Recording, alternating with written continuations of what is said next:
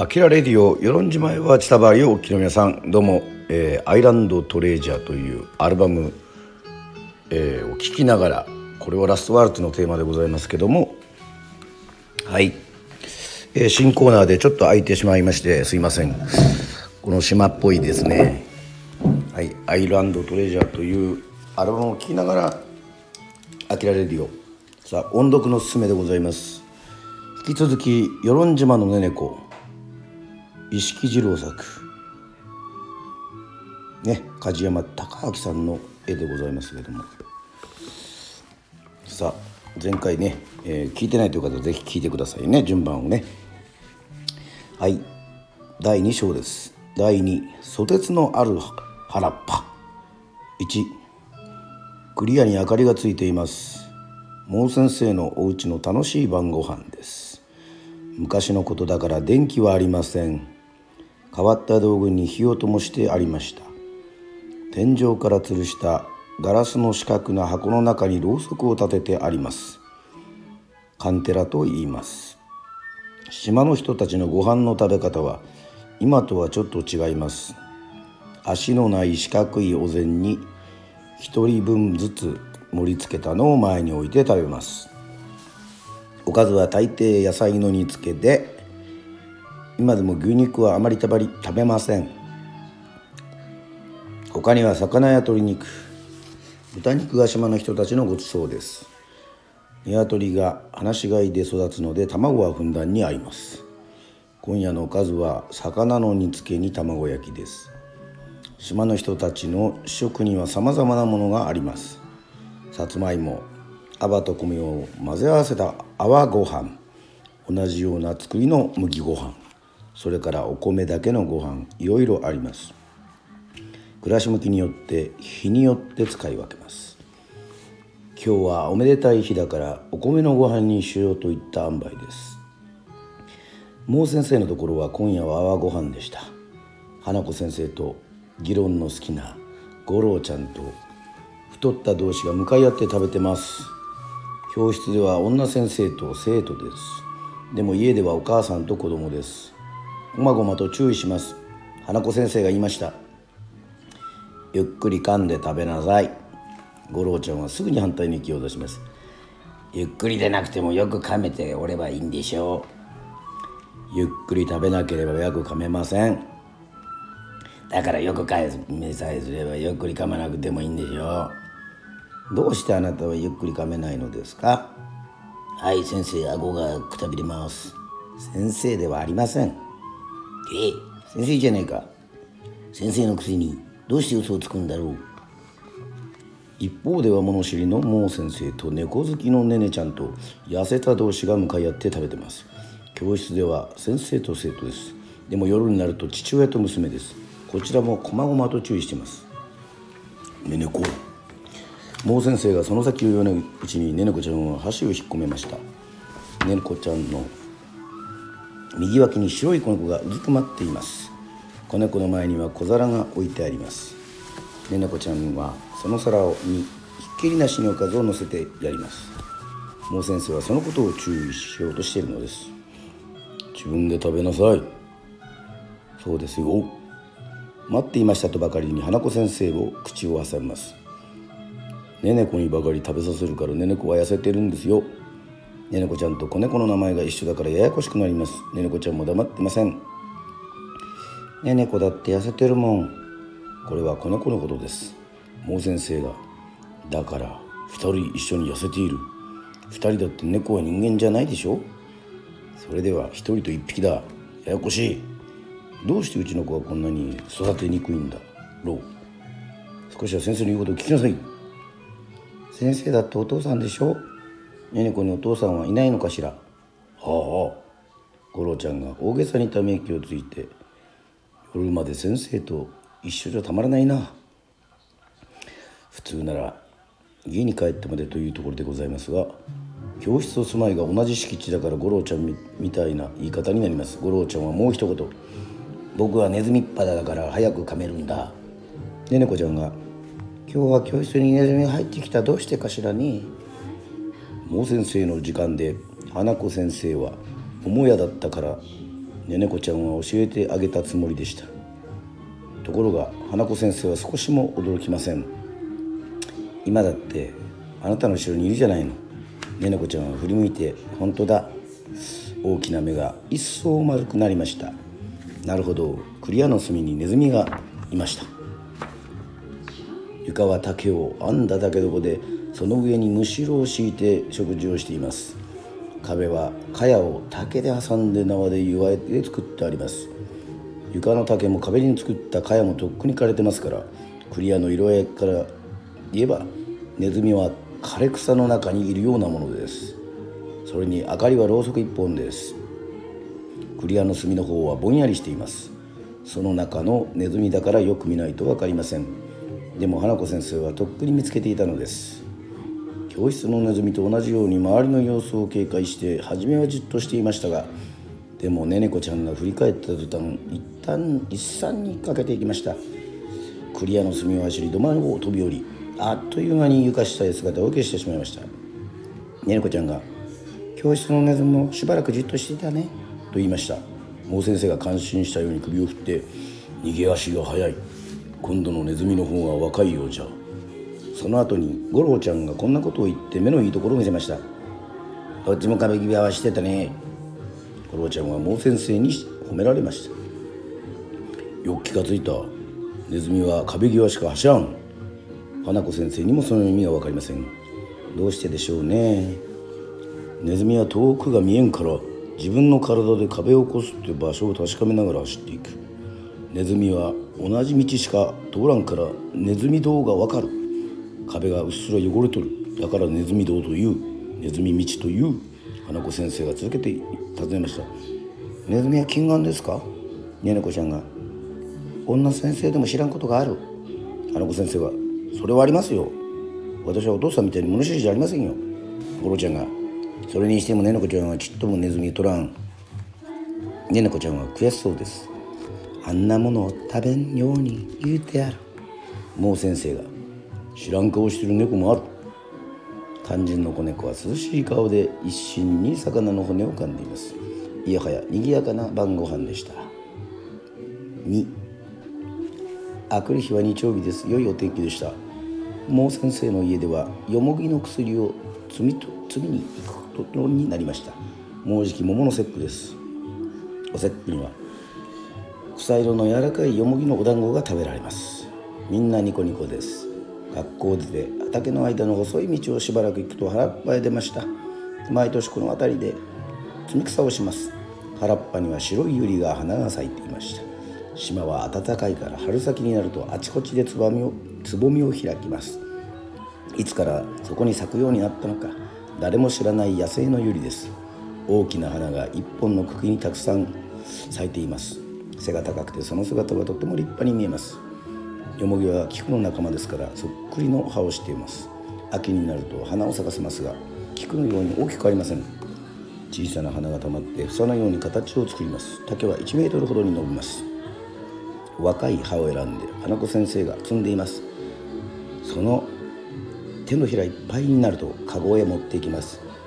もう先生も手伝っています。2人で何か話してます。花子先生が今年は今年入った子供はやんちゃな子が多いですね。そうかな。もう先生の答えは慎重です。花子先生は図画と唱歌と書き方を教えています。今なら図工音楽習字といったところです。花子先生は子供たちをよく見ています。脇見をする子がいますよ。もう先生はまだ落ち着かんのだろう。いつもこんな風です。うちの子供はどうですかと不敬が質問しても簡単に判断を下しません。用心深いところがあります。だからこんなことを言う人があります。のっそりした先生じゃもう先生のもうは牛のもうじゃそのような噂を聞いているのでもう先生がいます。人間の値打ちは簡単にわからん。手軽に手をつけてはならん。もう先生は鹿児島で獣のお医者さんについて学んだ人です。なるほどとうなずけるような落ち着いた考え方でした。新学期が始まったばかりでした。桃の節句は3月3日です。その節句が4月になってからというのはおかしなことでした。これには訳があります。学校は本土と同じように新暦で行われているのに島の年中行事は旧暦でした。日本では明治5年1872年から世界の国々と同じように太陽暦を採用しました。新しい暦だから新暦と言います。一方旧暦は太陰暦と言います。潮が満ちたり引いたりするのに関係の深い月の運行を中心に作られた暦なので特に世界中の漁民が重宝しました。ところが1年の長さが太陽暦と合いません。日数が足りなくなります。そのために4年に一度1年が13ヶ月になりました。このような不便があるので太陽暦に改められたのですが島の人たちは古い習慣を捨てきれません。年中行事は旧暦で行われているというわけです。旧暦は新暦より日付がだいたい一月遅れます。だから桃の節句が1学期になるというわけです。3学期の終わりの式には45人の卒業生を前に並べて教室の隅のオルガンで花子先生が蛍の光を引いてみんなで歌いました蛍はいても窓の雪は分かりません小さな与論島から他へ出ていく子はありませんから開けて開けてぞさ今朝は別れゆくと歌っても実際の漢字も漢字が伴いませんから涙をこぼす生徒はいませんでした。つい先日の入学式には今度は小さな子を並べて花子先生が「君が代」を弾きました。小さな新入生は歌を知らないで口が動いても声が出ません。校長先生がいないからもう先生が短い話しました。遊び場ができて嬉しいじゃろう。笑い声が起こりこれでいっぺんに打ち解けました。桃の節句も前に行われる珍妙な卒業式と入学式の模様でした。3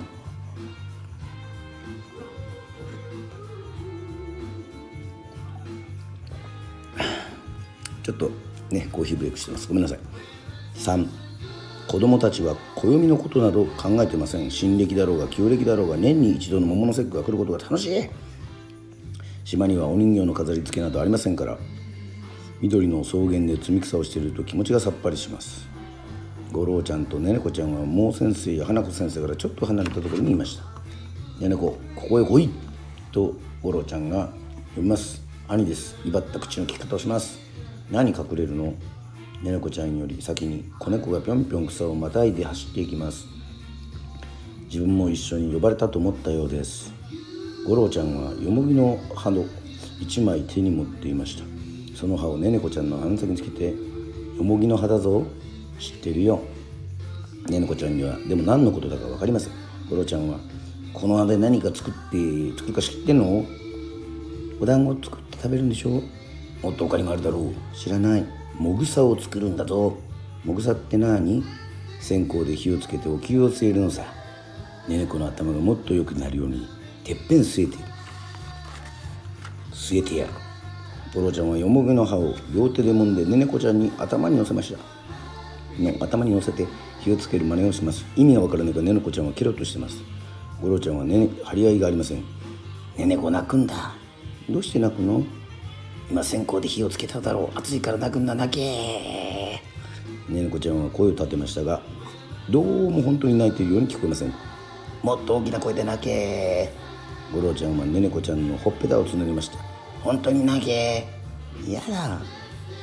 騒ぎの向こうまで聞こえたようです花子先生がこっちを見ましたおとなしく遊びなさいお灸ごっこはややめになりました五郎ちゃんはすぐに次のことを思いつきます今度は笑わせようかねねこちゃんはククッと笑いましたゴロちゃんはまだ何もしてないよ今度は何をするのソテツの葉っぱで目張りをつけてアンガマの面になろうアンガマはおじいさんおばあさんの顔をしたお面です沖縄の祭りに使います面白い顔をしているので子供たちが知っています。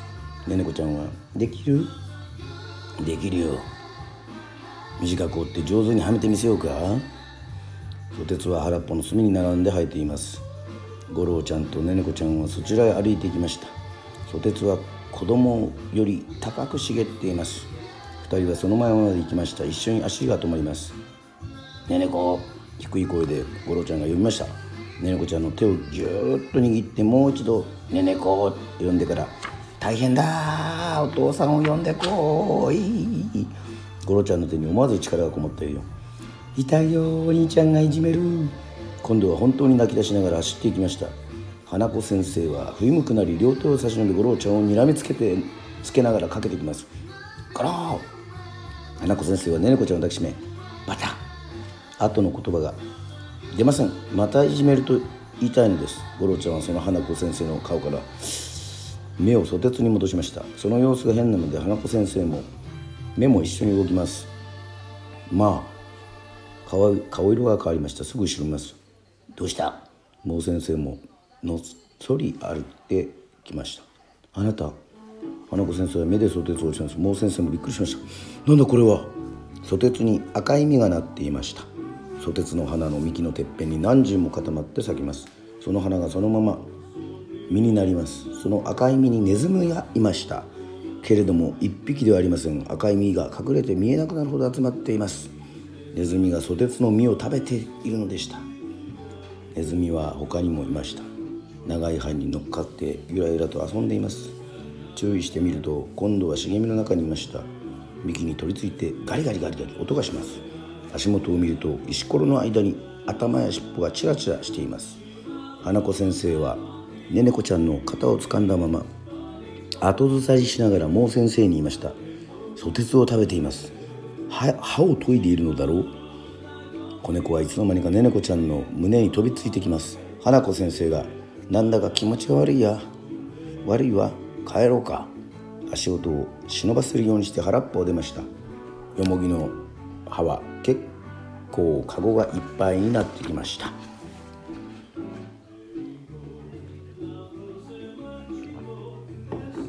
4モー先生の家ではお節句の日によもぎ団子をこしらえて村長さんの屋敷へご挨拶に行きました。お正月やお節句のようにおめでたい日は晴れ着を着て親元へご機嫌に伺いに行くのがこの島の習わしでした。お団子は重箱に詰め風呂敷に包んで花子先生が胸に抱えています。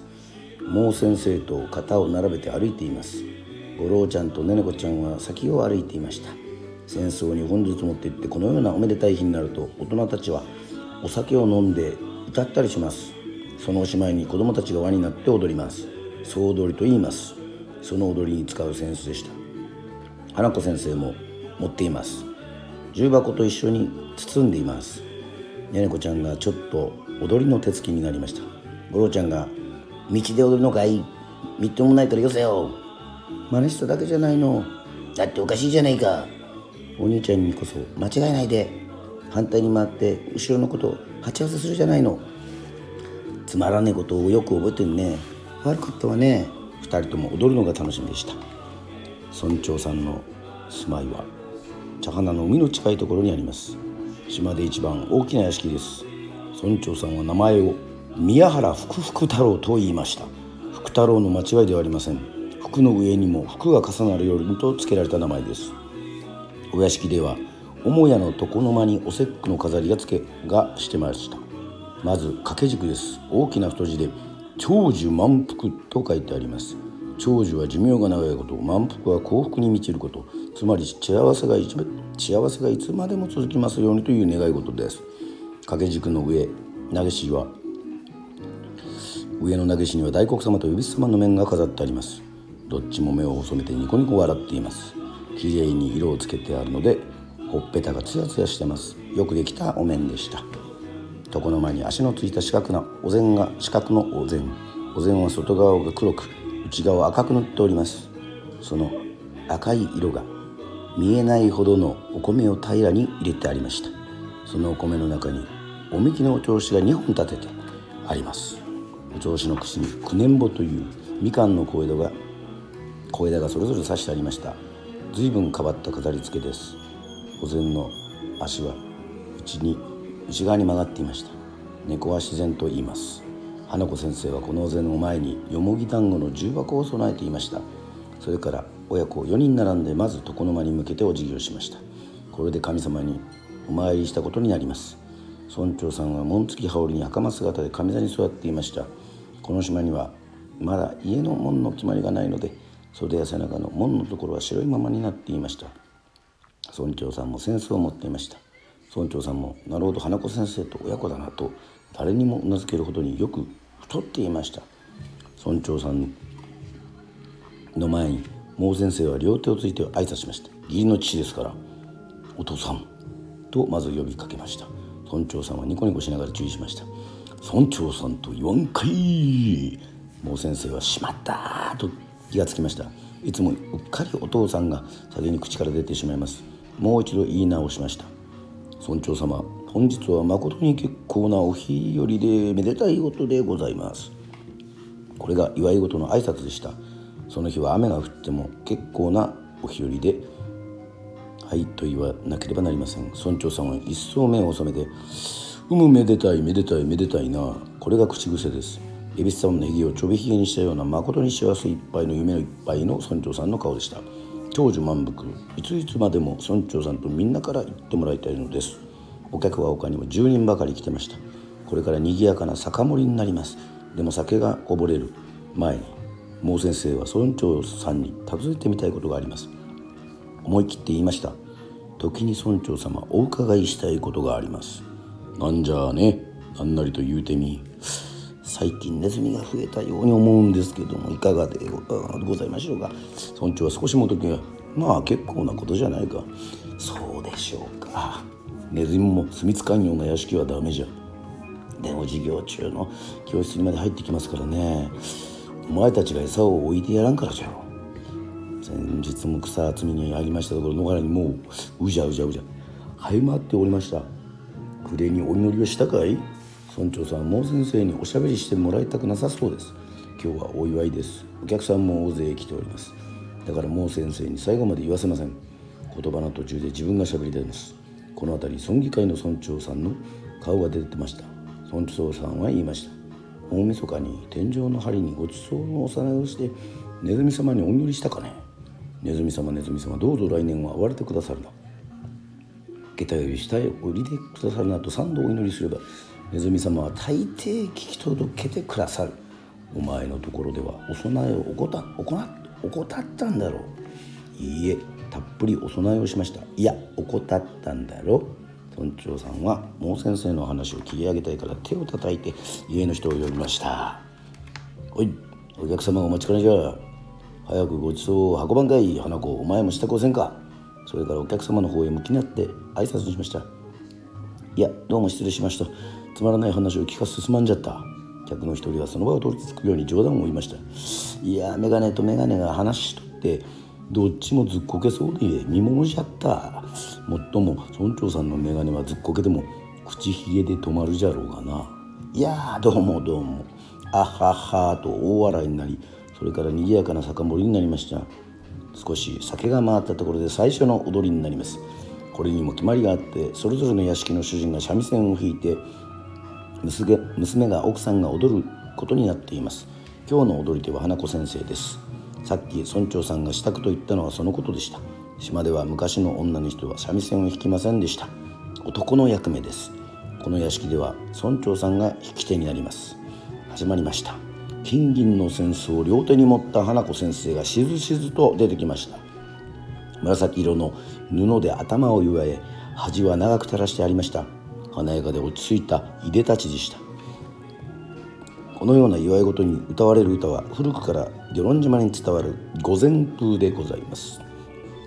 偉い人の前で歌われるのでこのような題が付けられております。村長さんは無論方言で歌いました。